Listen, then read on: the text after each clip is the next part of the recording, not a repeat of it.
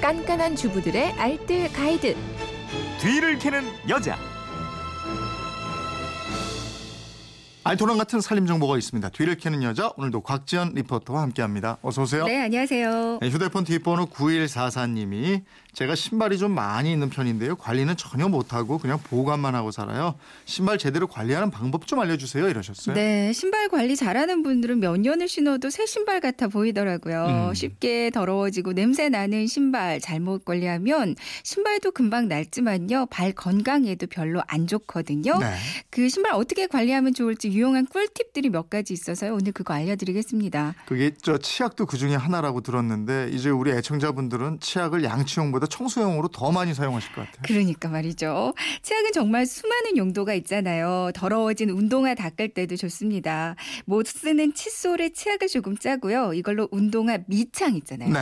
여기를 닦아주면 정말 까맣던 그 운동화의 밑창이 새하얘지거든요. 음. 바닥이 아니고 운동화 천 부분 닦을 때는요. 치약을 묻히고 한 5분 정도 기다 리고 나서 젖은 수건으로 여러 번 닦아내면 아주 깨끗해져요. 네. 가죽 신발은 소독용 에탄올이요? 이거 사용하라고? 네. 약국 가시면 소독용 알콜 천 원 정도의 그 아- 에탄올을 사실 수가 있거든요. 네. 면봉에 알콜을 살짝 적셔서요. 가죽 신발 얼룩 부위를 문지르고 그리고 나서 한 30분 정도를 기다리면 됩니다. 음. 가죽 신발이 전체적으로 지저분해졌다면 상한 우유나 바나나 껍질 안쪽 면으로 가죽을 닦아주는 방법도 있고요. 네.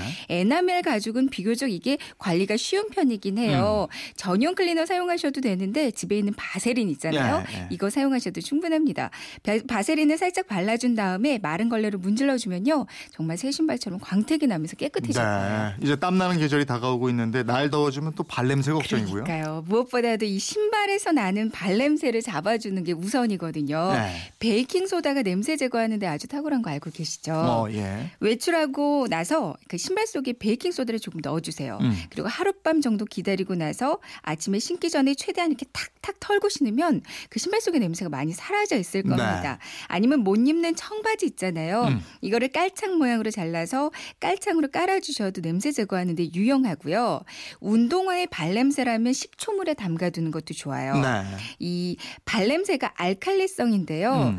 이 산성인 식초로 잡으시면 되거든요. 네. 대야에 물을 담고 식초를 한 컵 정도 섞어서 여기 운동화 담가두면 냄새가 많이 음. 차단될 거예요. 또 처음 산 신발 뻣뻣하면 드라이기로 열을 가해주라고요? 일단 좀 두꺼운 겨울 양말, 수면 양말 같은 거 있잖아요. 이거 네. 신고요. 일단 새 신발을 신고 여기다가 헤어 드라이기로 열을 가해주면 어느 정도 알맞게 늘어납니다. 음. 아니면 빈 주스병에 뜨거운 물을 담고 뚜껑 잘 닫아서 그 신발 속에 넣어줘도 신발이 늘어나는데 효과가 있거든요. 네. 새 신발 신을 때 물집 생기는 거 방지하기 위해서는 음. 냄새 제거하는 데 쓰는 데오드란트 있죠. 네. 이거를 물집 잡힐 것 같은 부분 에다 바르면 그 젤이 윤활제 역할을 해줘서 좋아요. 아, 물집 생겼으면.